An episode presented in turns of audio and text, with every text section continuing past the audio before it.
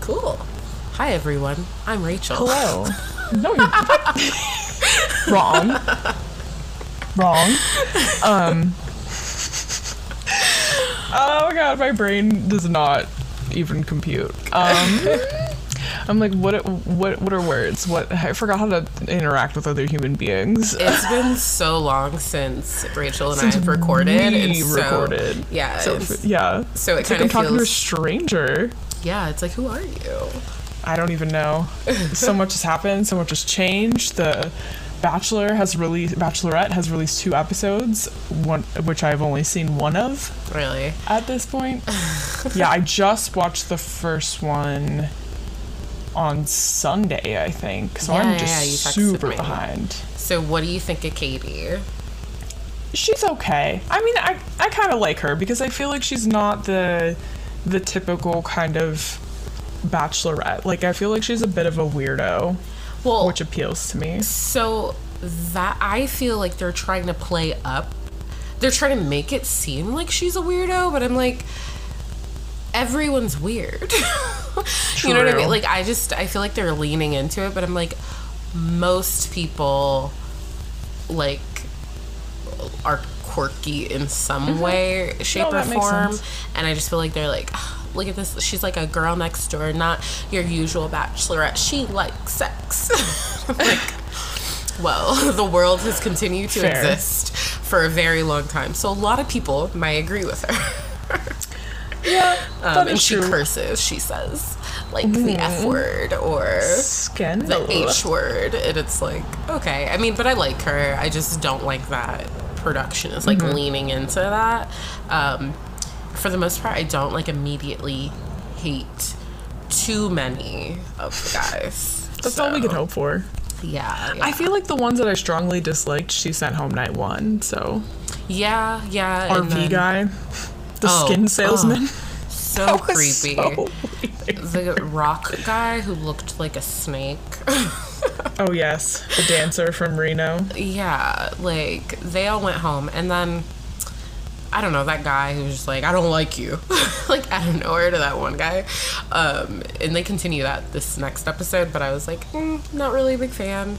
The painter, kind of creepy to me, but Yeah, I don't. I didn't like the cat guy.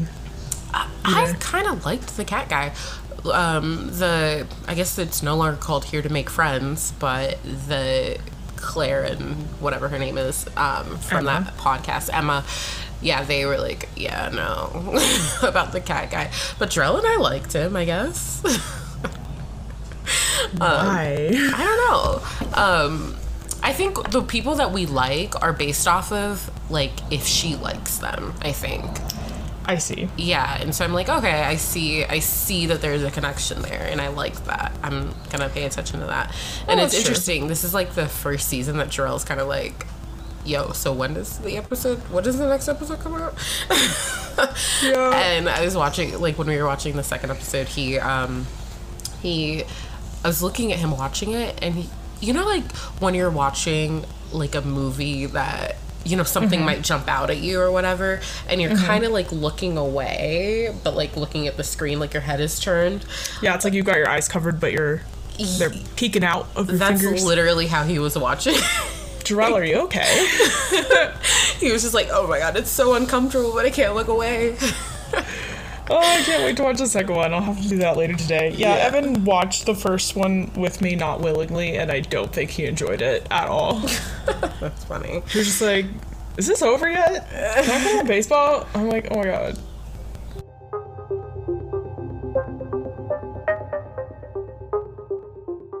Hello, everyone, and welcome to Pink Collar Crime, a true crime podcast focusing exclusively on crimes committed by women. I'm Rachel. And I'm Natalie. If you're joining us for the first time, welcome. Each week, we're going to tell you about one or two cases of crimes committed by women and discuss details, motives, similarities, and differences, etc., etc. If you like our show, tell your friends. Please subscribe and give us a five star rating and tell us what you love or don't love about the show. And give us a follow on social media at pink collar underscore pod.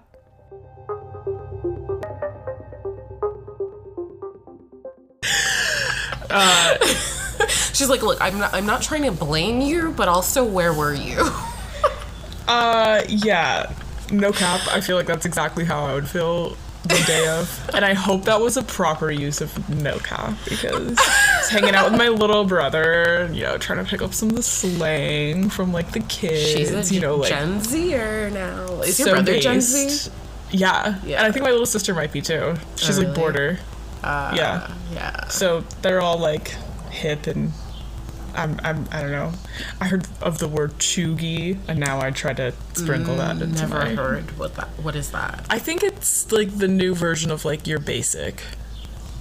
Say It's what like is the word? oh Cheugy? C H E U C H E U G Y cheugy.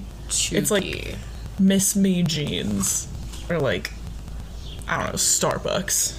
So I, it, it seems like it's just basic. um, that's interesting. I know. I'm like, who even who? Where did? At, at least I can see where like ya basic came from. Like that is just basic. like yeah the logic kind of follows there um god i am so old like i my i one of my younger cousins he like texted me he's like cap and i'm like like a hat like what do you mean um and he was like oh my god you're so What weird you're so old No cap. but it What I is think that even? Is I it hope like I'm not saying anything inappropriate. it's like it's like no bs i think oh, Am I hold wrong? on. I'm getting. No, I think you're right, but I'm like, where where did this come from? oh okay Oh, okay. So it is, uh, according to UrbanDictionary.com, the phrase "no so cap" old. is meant to convey authenticity and truth. Um, the phrase originated in reference to decorative gold teeth. So, permanent gold ke- teeth, aka perms, or oh. caps, aka pullouts. So the caps can be taken out, and like then you're just back to normal teeth. But the you're real if you have gold teeth. that's so dumb guys don't get No cap. teeth. No No cap, Natalie. No. Have you seen when people get those like jewels on their teeth? yeah Isn't that the ugliest thing? Yeah, I don't I don't get it. There was some rapper who like got some massive like diamond or something like surgically infused to his forehead. Ow! I think he recently got it Ew. removed, but like strange. that does not sound sanitary. yeah, I don't yeah, I don't know. I'm I'm chooky. You're so cheeky. oh my god, please just kill me now.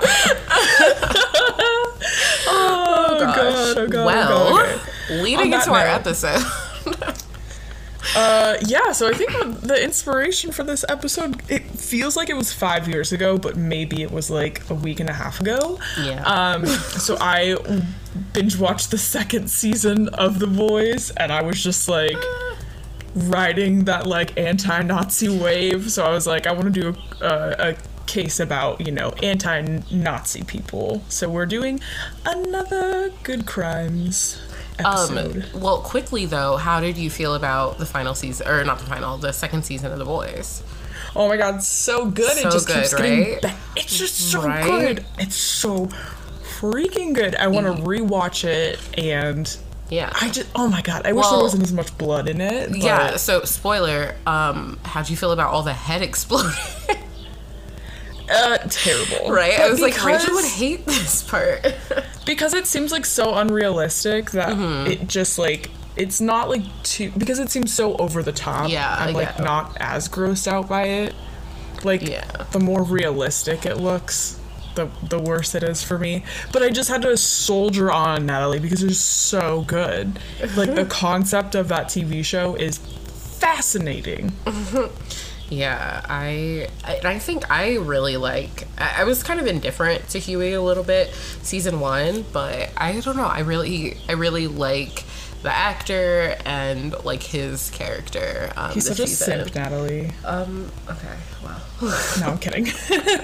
Did you know he's like Dennis Quaid and, Meg some- Ryan's. Yeah. Yeah, yeah. I know everything about everyone because I have time.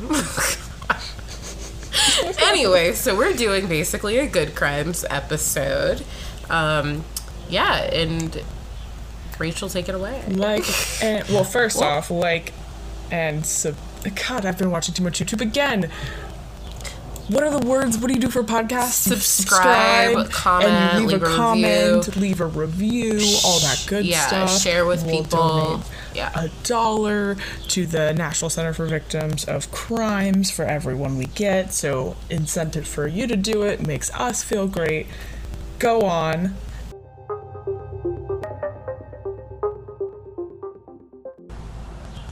All right, so today I am doing the case of Corrie Ten Boom, who I had never heard of before, but I feel like should have been absolutely a part of education about World War II.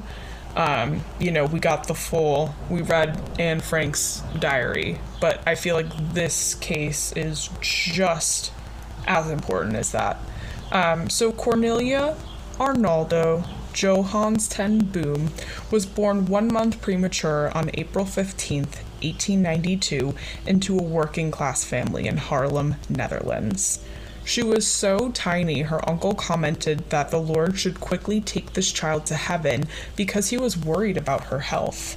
Although she was born small, Corrie ended up living until she passed away on her 91st birthday, which is crazy. But um, so let's talk a, a little bit about uh, Corrie's life. So Corrie was named after her mother, and her father, Casper Ten Boom, was a jewel jewel jewel. I'm not gonna be able to say the word jeweler, jeweler, jeweler. What the heck? Why can I say it? Jeweler and watchmaker.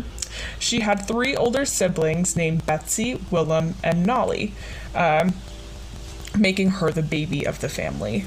Additionally, her three aunts on her mother's side lived with the family Tante Bep, Tante Hans, and Tante Anna. Her father was incredibly passionate about his job as a watchmaker, so much so that he sometimes forgot to charge his customers for the service he provided them. The family lived above Casper's watch shop, and Corrie started off just helping around the home when she was younger. After her sister Betsy got a nasty cold, Corrie took her place of helping her father in the watch shop. So Corrie was like a born accountant, loved taking care of the business aspect of the shop, and she had developed a system of billing and ledgers and helped with organizing all of the financial proceedings. So by the time Betsy was like feeling better, was ready to get back to work, they mutually decided that Corrie would stay in the shop and Betsy would work on managing the home. So, despite her passion for the business side of things, Corrie trained to become a watchmaker as well. In 1922, she became the first woman to be a licensed watchmaker in the Netherlands. Dope. And while working in her father's shop, she also started a youth group for teenage girls. She would provide religious instruction and classes in the performing arts, sewing, and crafts. Um, so Corrie's family, family were Calvinist Christians in the Dutch Reformed Church. Her grandfather was supportive of efforts to improve the Christian Jewish relations in the 19th century, and part of their faith meant they needed to serve their society. They did this by offering shelter, food, and money to those in need. And other aspects of their faith included that Jews were precious to God and that all people were created equal. Um, her brother, Willem, was a Dutch Reformed minister and studied anti Semitism, also ran a nursing home for the elderly of all faiths. So these were just like a really solid religious group of people. And I think it's, you know, wonderful when people use religion the way that it was intended to be accepting of everyone else instead of using it to discriminate against others. Um, but in May of 1940, the Netherlands were invaded by Germany. The Dutch fought back for five days straight, but ended up being occupied by the Nazis. The Dutch foreign policy was to remain neutral and had been that way for a century. Um, during the First World War, they avoided being part of any of the conflict. Um, they were careful not to take an official stand on Nazi Germany, but in the end, it did not help them. Uh, before attacking, the Germans gathered intel by sending German officers dressed as tourists to map out the area, and they also got information from Germans who had moved to the area. So, very sneaky of them. Obviously, when they took over, they started in restricting, um, imposing a lot of strict rules, uh, and one of those restrictions was that um, activities like Corrie's Youth Club were to be banned. Um, so she was not able to to have that. So in May of 1942, a woman came into the Ten Boom shop. She was well dressed and had a suitcase, and she told the family that she was a Jew. Her husband had been arrested a few months earlier, and her son was in hiding. The authorities recently visited her house, so she was afraid to go back home. She heard that the Ten Booms had helped their Jewish neighbors, the Weils, and helped begged them to help her too. So their shop was a block and a half away from police headquarters. It would be really risky for them to take anyone in, but the family agreed to help. Casper was a devoted reader of the Old Testament, which stated that the Jews were the chosen people. So he told the woman in this household that God's people are always welcome. The family quickly became involved in the Dutch underground, hiding refugees and honoring the Jewish Sabbath. Despite being very religious, they never attempted to convert any of the Jewish people who stayed with them. So, Corrie and her sister Betsy became members of the resistance movement. They worked with an architect to build a secret room in their home and installed a buzzer that could alert anyone to leave as quickly as possible during security sweeps. They called it the hiding place. Um, it was behind Corrie's bedroom and could hold six people. And even though, like, in my mind, I'm picturing, like, oh, it can hold six people, I'm thinking of a very big room, but no, it was like very small, literally could only hold six people if they're all standing next to each other. Um, there's actually online you can do a virtual tour of the home, which was really interesting. Um, so you can see the room itself and see how small it is. That will be included in my um, sources if, if you're interested in checking that out. But um, you could, or some people stayed for an extended period of time, and some just stayed for a couple of days. Uh, the home was also a very happy atmosphere despite everything that was going on outside. There was a lot of music in the home, and they even wrote and performed plays. Um, so, oh, you say something? I was just like, oh, that's cool. Yeah. Um, so, and while they had the space in their home to hold people, there was a shortage of food, obviously, due to the war. So, the non Jewish Dutch people received ration cards, which allowed them to get weekly food coupons. Um, Corrie had developed many connections in the community due to her charity work. Um, so she had worked with a family that had a daughter uh, who was disabled, and her father was a civil servant who ended up being in charge of the local ration card office at the time. Um, so Corrie went to visit just to get a couple extra ration cards. Um, she went to his home intending to say, you know, I'll, I'll take five um, just to have on hand. But when she opened her mouth, instead of saying five, she asked for 100 cards. And the man gave them to her, and Corrie started passing them along to every single Jew she met. Um, soon, Corrie became involved uh, in the Dutch underground resistance network and aided in smuggling Jews to safe places. Overall, it's estimated that about 800 people were saved due to Corrie's efforts. But in February of 1944, a Dutch informant named Jan Vogel told the Nazis about the Ten Boom family. By that afternoon, the entire Ten Boom family had been arrested after they found resistance materials and extra ration cards in their home. Not The cool. fam I know, like, what, like, why is even say anything? What's your costs, problem? It costs nothing to mind your own business. For real, yawn. Um, so the family was taken to Finnegan prison. Definitely pronouncing that wrong. Um, however, the six people that were in the hidden place at the time were actually not discovered during that raid. Um, the house was closely monitored after the family's arrest, but uh, there were police officers who were also members of the resistance that were put in charge to watch, and they just, you know, let the people in the walls just escape when, you know, there weren't other police officers around. Um, and then while she was in prison, Corrie received a letter saying all the watches in your cabinet were safe. Um, so a little bit of speaking in code there. Um, so unfortunately, Casper died 10 days after being in prison. Corrie was held in solitary confinement, and after three months, she had her first hearing. During her trial, she referenced her work with people with mental disabilities, and a Nazi lieutenant officer like scoffed because the Nazis obviously had been killing people with mental disabilities as a part of their eugenics policies. But Corrie argued that in the eyes of God, a person with a disability might be more valuable than a watchmaker or a lieutenant.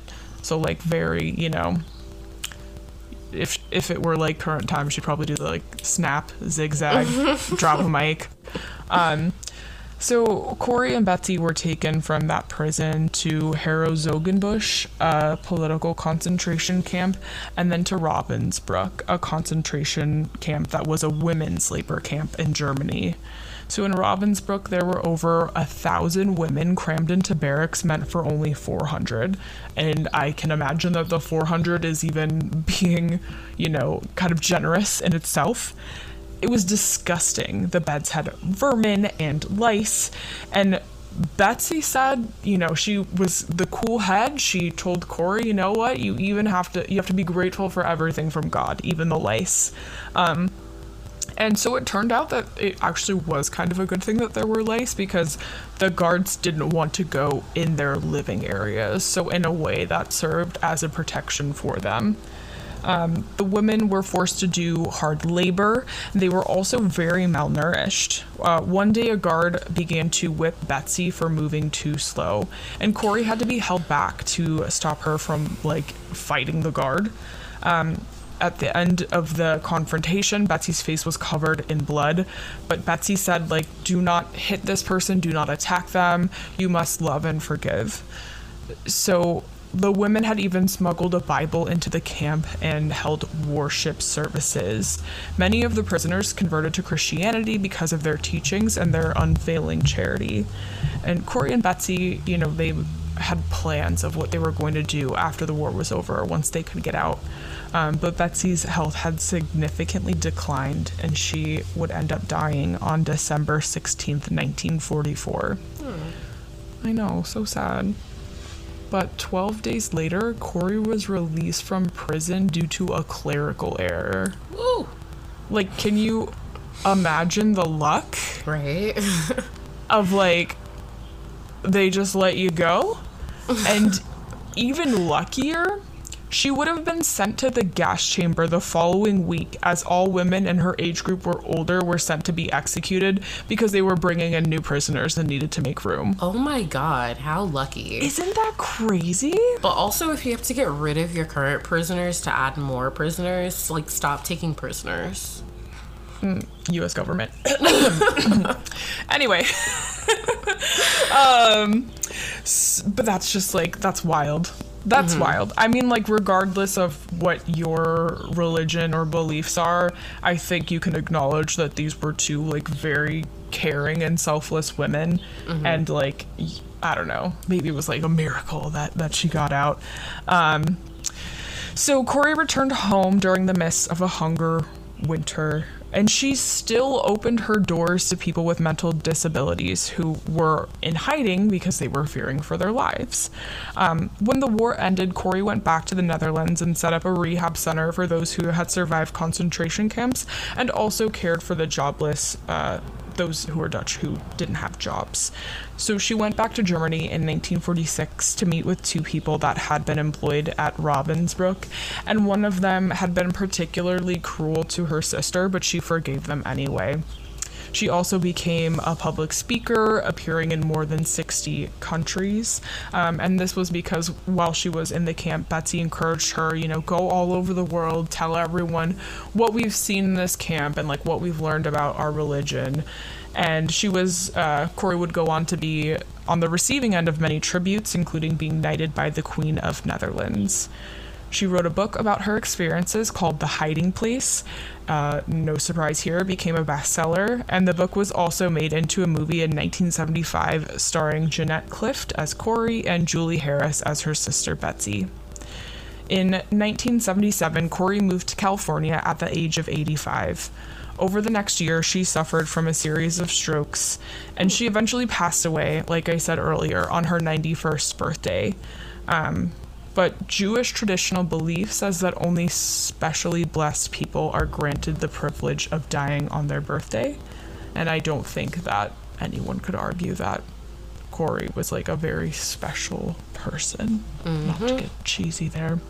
but like how cool. Like what an incredible human being. And like No, even after being arrested, even after being in the camp, like going forward with the mindset that you should be forgiving to others, to um, approach others with love and be like still giving yourself to others is just I can't even wrap my mind around it. Like that's so incredible.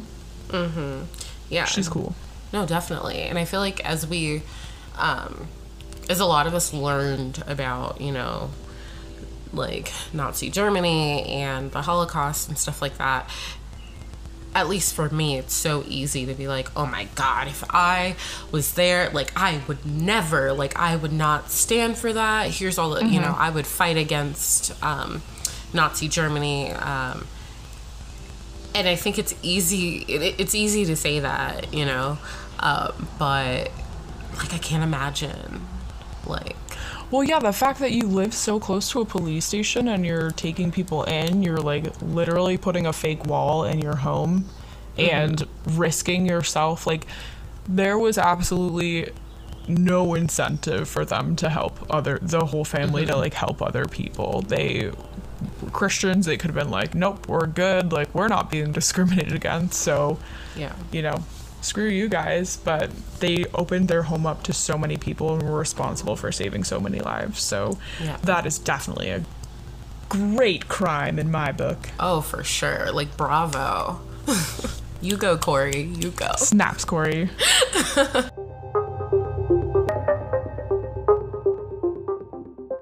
Wait, what do you say when you start your? All right, Okay. Yeah, I think I say all right. Something stupid like that. Okay, I am doing a good crime case. Um, so Rachel has no idea what I'm doing, and so I'm not going to immediately say. I'll just kind of jump right in. Um, so the United States nuclear program started in 1939 with what would come to be known as the Manhattan Project. And so uh, the United States was the first country to successfully make nuclear weapons, and of course, the only country to actually use nuclear weapons against another country in war when they dropped atomic bombs on her. Is it Hiroshima or Hiroshima? Hiroshima, I believe. I feel like I like I feel like Hiroshima sounds right to me, but I don't know why. I don't think. but also, I mean, Hiroshima could be like the Americanized pron- pronunciation True. that, you know, who's to say that that's even the correct way to pronounce it? Yeah, I apologize. I don't have much knowledge of speaking Japan to our Japanese listeners. Um, so sorry. Um, so, Hiroshima and Nagasaki, Japan, in 1945 during World War II. And so, dropping the atomic bombs killed an estimated 129,000 to 226,000 people, which is up to 36% of the populations of Hiroshima and Nagasaki. Um, and so most of the people who died were just civilians, um, especially in Nagasaki, had way less like military personnel um, there. Um, and I actually also read there were there are double survivors, so people who after Hiroshima, like the bombs dropped there, sought sought refuge in Nagasaki. And then the bombs dropped there, and I'm like, how Oh, horrifying. Because I guess it was like a few days apart, um, which I'm per- like, no, we should not be dropping atomic bombs personally. no, but um, absolutely not. and so, in addition to mass deaths, the deaths is so hard for me to say now. Um, the atomic bombs of 1945 have been linked to radiation sickness, cancer increases, birth defects, and increased risk of cognitive decline and severe intellectual di- uh, disabilities. and so, despite this, the nuclear arms race uh, between the United States and other world powers waged on throughout the Cold War, continuing to ramp up into the 1980s. And so, with that came the anti nuclear movement in the United States. Um, and so, one of the first and largest anti nuclear protests in United States history happened in June of 1982 and 1 million people protested in Central Park in New York City, New York. Um, and so, scientists, activists, celebrities, and everyday people have come out in droves to protest against uh, nuclear weaponry. And so, some notable protesters or anti nuclear activists include singers Graham Nash and Bonnie Raitt. Um, that guy who knew a lot of things, Carl Sagan. I know very little about Carl Sagan. I just know he knew things. Is that is that true? Does he? Is I Uh, he was like a oh gosh now i'm gonna sound stupid because i don't even know. I know that he was a big inspiration for neil degrasse tyson. Um, i have one of his books actually. I think that he must oh my god. Now i'm gonna feel stupid. I want to say he was like an astronomer or scientist of some sort Yeah, but- he knew stuff. okay yes at the most like basic level he knew stuff uh, yes, an American astronomer, uh, planetary scientist, cosmologist, astrophysicist, astrobiologist, author, and science communicator. Okay, so he knew stuff. um, and um, additionally, one of the um, a notable um, kind of anti-nuclear war person. And I feel like I've asked this, que- or I feel like we've talked about this before, but was the most arrested celebrity in Hollywood. Do you know who that is? Dan DeVito. No, Martin Sheen. Which I think is very cool. Wait, Martin Sheen, like Grace and Frankie? Yeah. Like Charlie Sheen's dad? Yeah, Emilio Estevez and Charlie Sheen's dad. Yes, he's the most arrested. He's been arrested more than any other celebrity in Hollywood um, for pro all for protesting. He's been like super civil rights, super anti-nuclear war, like an, like uh, you know anti-environmental harm, and so he's been arrested like so ma- maybe like in the hundreds. um, yeah. Martin, I had no. Based on his character, I did not think. Wow. I support it. I love it. Um, yeah, I think it's very cool. I'm a I'm a big Emilio Estevez fan, and so I feel like by extension, I'm a big Martin Sheen fan. So I don't know who Emilio Estevez is. it's his son. Oh, okay, okay. Now that I see a picture of him, They I, look the same. yes, they look Yeah. freakishly similar. He's in um, a lot of like 80s movies, and so one of my favorite. He's in Breakfast Club, Breakfast of course. Club. Um, but one of my favorite ones is St. Elmo's Fire, and he's in that. So good. He's in all um, the Mighty Ducks movies. Yes, he is. Um, and he's better than Charlie. Sorry. um, Winning. anyway, so members of the clergy and religious organizations also rallied against the nuclear arms race. Dating back to the bombings of Hiroshima and Nagasaki, the Catholic Church was immediately outspoken against the use of nuclear weapons. And so, right after the bombings, the Vatican newspaper pardon my Italian, guys, L'Osservatore Romano, um, expressed disappointment that the creators of the bomb didn't immediately destroy the bomb for the sake of humanity. Uh, the and you're gonna love this. Um, so this person is his title is the Very Reverend, and his name is Cuthbert Thicknesse, which I support.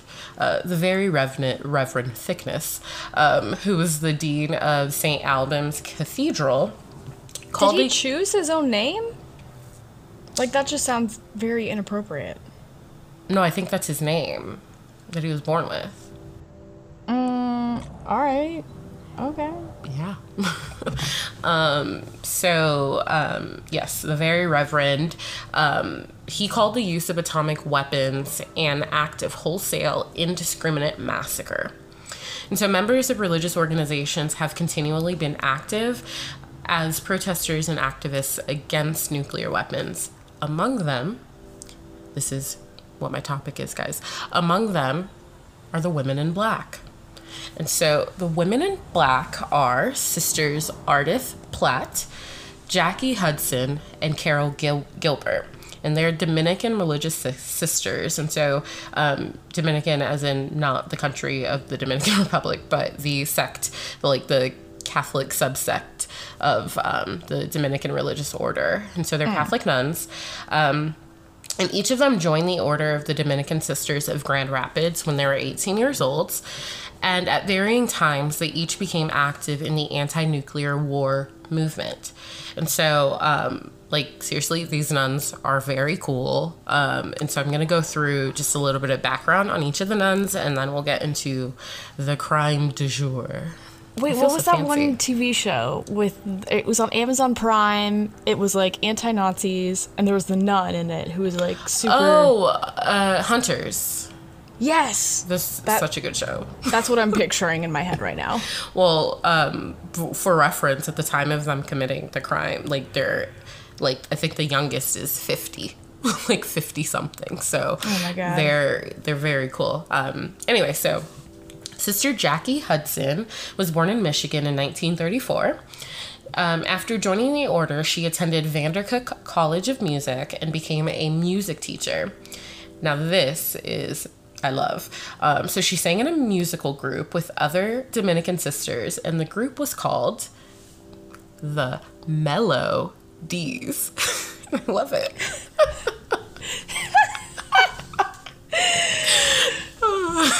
What would be even better is if they all were named like Deandra or like Deirdre or like other names that could be shortened to D. Yeah, well, I guess it goes for the Dominican sisters, I guess. Oh, okay. Um, no, that that works. Um, and so her activism began after her retirement in the 1980s, after she began studying the effects of nuclear um, bombs and radiations. And her first arrest came in 1990 when she illegally snuck onto Wurtsmith Air Force Base and painted Christ Lives Disarm on the side of a bunker.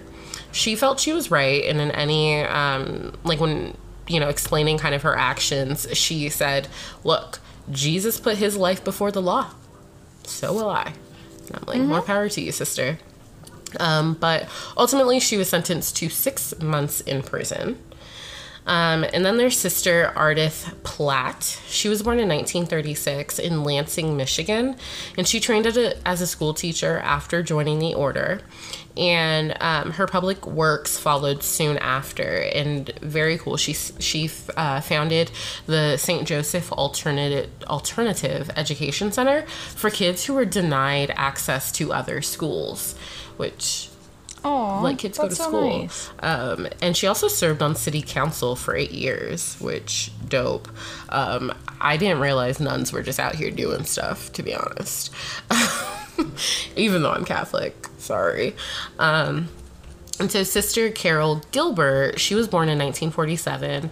And by 1979, so about a decade after she became a nun, Sister Carol devoted her life to plowshare activism, which um, technically, I guess, the activism that all three sisters were part of. Um, but plowshare activism um, is um, basically anti-nuclear weapons is an anti-nuclear weapons and christian pacifist movement that advocates active resistance to war and so the Plowshares protest movement draws its name from the biblical passage in the book of the prophet Isaiah that says, They shall beat their swords into plowshares. Um, I don't really, I, I don't interpret things in the Bible. I don't know what that means. Um, and so, uh, like Sister Jackie, her first arrest was in 1998 when she illegally snuck onto the Andrews Air Force Base during the annual Department of Defense open house and air show with four other protesters. They used um, like homemade hammers to bang on the side of a B 52, um, like jet powered bomber plane thingy.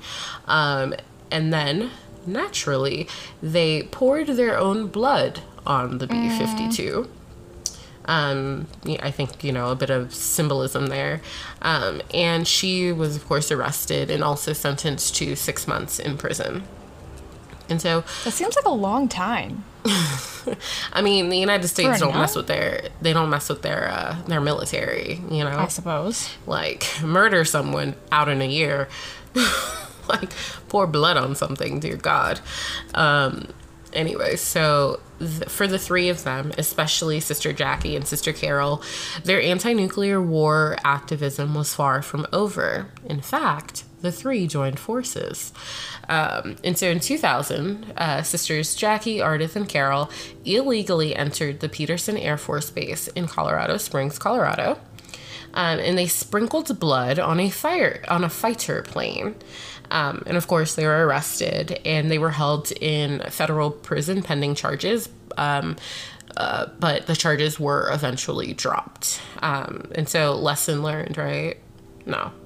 Um, so uh, these women, they had a cause, and not even the law was going to stop them. And so, Two years later, on October 6th, 2002, wearing white hazmat suits with the words Citizen Weapon Inspection Team and Disarmament Specialist written on the back, the three sisters entered a field. And so this particular field was scattered with 49 underground silos harboring missi- missile, missiles missiles missiles including the lgm 30g minuteman 3 missile. Is I- how do i say the word? Missile?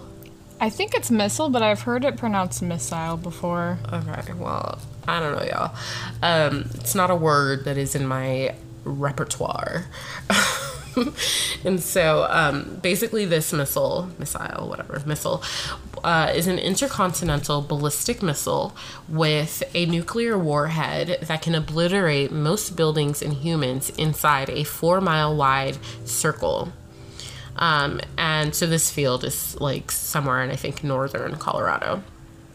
Um, and so they break in and they hung a peace banner and they drew six crosses on the silo using their own blood, which they had collected into plastic bottles ahead of time because how else do you transport your own blood for painting? Um, and then again, um, they used like their own kind of homemade hammer things to bang on the silo. And they closed it out with prayer, saying, Oh God, help us to be the peacemakers in a hostile world. Soon, they were surrounded by military personnel in Humvees with M16 assault rifles drawn. Raising their arms in the air, the sisters continued to pray, Oh God, help us to be the peacemakers in a hostile world. They were arrested and left lying on the ground for three hours before being transported, which it's hot in Colorado, so I don't know. They're wearing hazmat That's- suits. They're literally nuns. I don't. Yeah. I don't understand. I mean, I guess they technically don't know that they're nuns at that moment. Like you could say you're anybody, but Right. they're old. They're older women. Women. But I mean, I guess criminals. Although I guess we shouldn't be treating anyone regardless of yeah to just have somebody sitting out there for three hours like i think that's yeah um uh, and so they were after being arrested and left lying on the ground for three hours they were charged with causing property damage to a nuclear missile silo and interfering with the nation's national defense by painting crosses on the top of a silo. So yeah. Um, and so Sister Jackie later explained the reason behind this particular act of protest. Um, she said, We went to that specific silo to inspect, expose, and symbolically disarm one of our 10,455 nuclear weapons and to declare it a crime scene. Um, and so, like, the whole thing was just super symbolic. Um, you know, by committing a crime on it, the um, silo now becomes the subject of a crime scene, um, which in and of itself they believe is a crime. Um, And so the sisters continued to protest even after being arrested. In court, uh, dressed entirely in black and f- uh, full religious habits, they took a vow of silence and refused to speak on their own behalf um, to the courtroom. They offered their silence as a symbol of sol- solidarity to the International Women in Black movement that Sorry. My laundry's done. Um, okay, so they offered their silence as a symbol of solidarity with the International Women in Black movement that demonstrates um, in silent mourning for victims of war. Their defense team noticed that Ardith, Jackie, and Carol were they had admitted to cutting through the chain link fence to gain access to the silo, and so they're like, it's not like they're hiding anything. So like, you know, be a little lenient here. Everything's above board at this point. Um, and so their defense also noted that the sisters were actually very careful to cut the fence in a way that it could actually be easily repaired. So they didn't just like cut right through it. Um, they were like, Of course they did. yeah. they were like, we don't want to inconvenience anyone. Um, and so, um, and still on April 7th, uh, they, I guess April 7th, 20, 2003, um, they were found guilty on both charges. And so the conviction of both of these charges carried a max sentence of 30 years in prison. Um, federal prosecutors prosecutors only asked for five to eight years um, each. And the defense argued that in rare situations, a judge could actually depart from legally mandated sentencing. Um, and they argued that the, lun- the nuns had a long history of community service and that they were very clearly and openly accepting responsibility for their actions and that they had actually voluntarily surrendered at the um, to military personnel at the, at the missile site. Like, you know, they didn't They weren't fighting back. yeah, they didn't. They posed no threat. They didn't like throw their hammers or anything like that. They were. It was peaceful, basically. But the judge, Robert Blackburn, um, swore to hand down a sentence that was devoid of quote passion, prejudice, or politics, saying.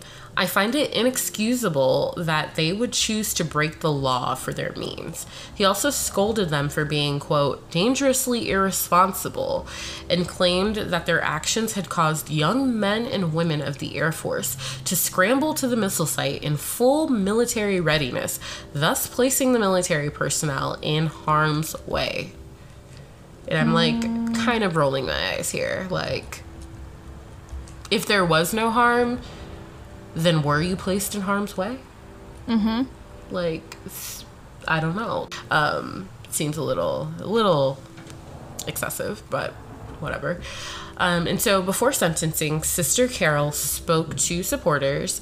She said, I don't fear going to prison. I don't fear lo- the loss of freedom to move about. I don't even fear death.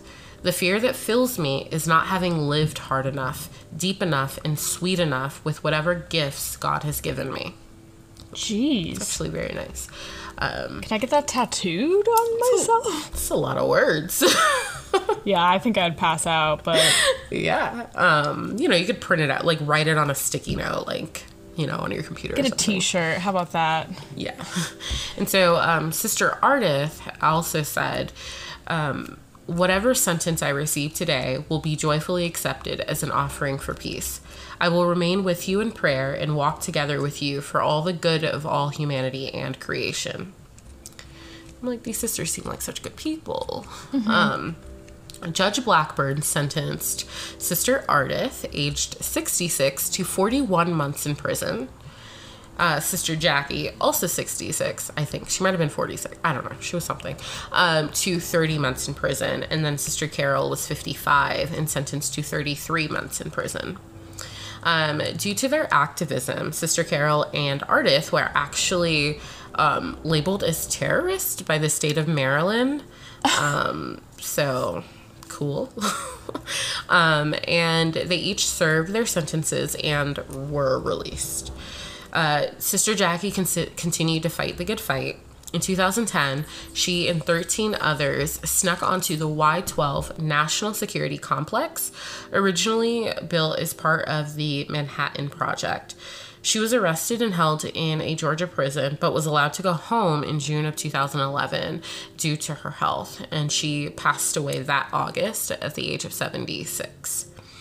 Um, and then Sister Ardith was actually the inspiration for Sister Jane Ingalls on Orange is the New Black, if you remember that character. I did not watch that show. Oh, really? Okay. I never made it through the first episode. The whole tampon thing like turned me off, and then I was like, I'm done with this show. Yeah, I, I think I watched maybe two seasons and then I kind of fell off of it. Um, I'm like, I get it, you're in prison. but yeah, so she inspired one of the characters on Orange is the New Black, and um, she unfortunately passed away this past September, um, so September 2020. R.I.P. Yeah, and Sister Carol is still kicking, you know. Um, yeah, and so that is the case of the women in black protesting against um, nuclear war uh, weapons in the United States. Um, that is amazing. How have I never heard of that before? Yeah, me neither. I was like, when you were like, oh, let's do good crimes, I'm like, hmm, I can't think of anything. And I just Googled nun arrested. I was just like, I wonder if there's some nuns from gone to jail. Yeah, I feel like that would pull up some interesting. Yeah, I mean there were like a lot of nuns like protesting like anti-immigration um, uh, recently in the past couple years. You know, throwing children in cages, um, stuff like that. And I don't know. I just these three nuns kind of teaming up to do this. Um, they were also in the um, when Sister Jackie. Um, like broke into the Y12 National Security Complex. There are also some other um, nuns that were listed um, there with her, including one I believe is still in prison. Um, no, she's not still in prison. This was such a long time ago. Um, she, she's not still in prison. Um, but another one that I, I wanted to include her as well, but I was like, mm, maybe another day I'll, I'll do her case. Um, but yeah. Pretty I cool. like that both of our cases were like very religious people. the like bright side of religion because Right. It's yeah interesting how the extremes can go. Not that like I don't even think in our cases that I would consider that to be like extreme in any way. It's just like interpreting religion I think to the intent that it was supposed to be of like do good and like protect others at all costs.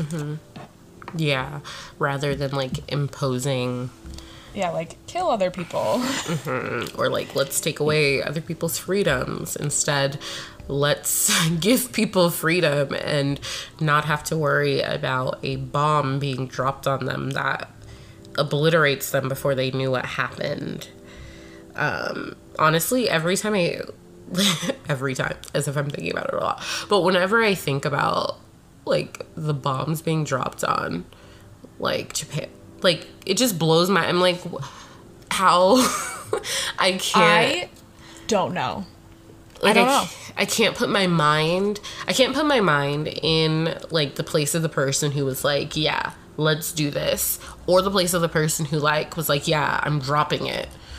Or like you see those pictures of like kids like running like half of their body like, you know, mangled or even like dropping like napalm on I'm like I just can't and I I don't know what I would do if this happened to me, like here, like I, like it's just unimaginable. Well, um, no, it's amazing how good I feel like the spin of like whoever the government, the media, um, you know, because like thinking about like Jane Fonda even. Like I've brought up how much I love Jane Fonda in like outside discussions and people have been like, "Oh.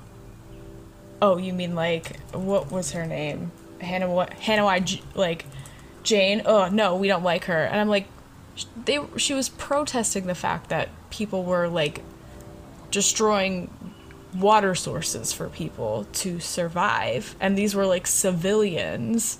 Um it's just like yeah how we rationalize these terrible things happening to others for the sake of like war. Or like you know what? Even if the difference between like civilians and other like troops like troops are just civilians as well. You know they may have signed up to like fight but their reasons for joining the military may not always necessarily be that they are you know dedicated to the cause.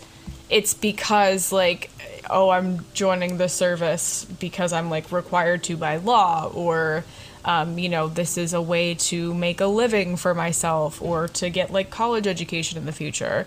Like it's not that people who are choosing to fight are necessarily 100% willing and that's their like core beliefs in life you Well, know? yeah. like And I mean, in the case of the United States, I feel like outside of, you know, drafts and stuff, a lot of, like, obviously there are um, almost socioeconomic reasons that people join the military, but then there are so are people that are like, I want to defend my country. And I think that that's noble and I understand that. Um, But at the same time, it's not well so does the other person. well yeah but they're also they're also being handed down orders from people who aren't there. Mm-hmm. They're being handed down orders that may not make moral ethical rational sense mm-hmm. and their only job is to do it. And so like there's this weird i don't know it's very similar like when we're talking about like the executioner Mm-hmm. like you know it's your job but also putting somebody in like this position like and then causing extreme harm to others. It's just mm-hmm. I don't know, like I don't like it. I don't like it at all.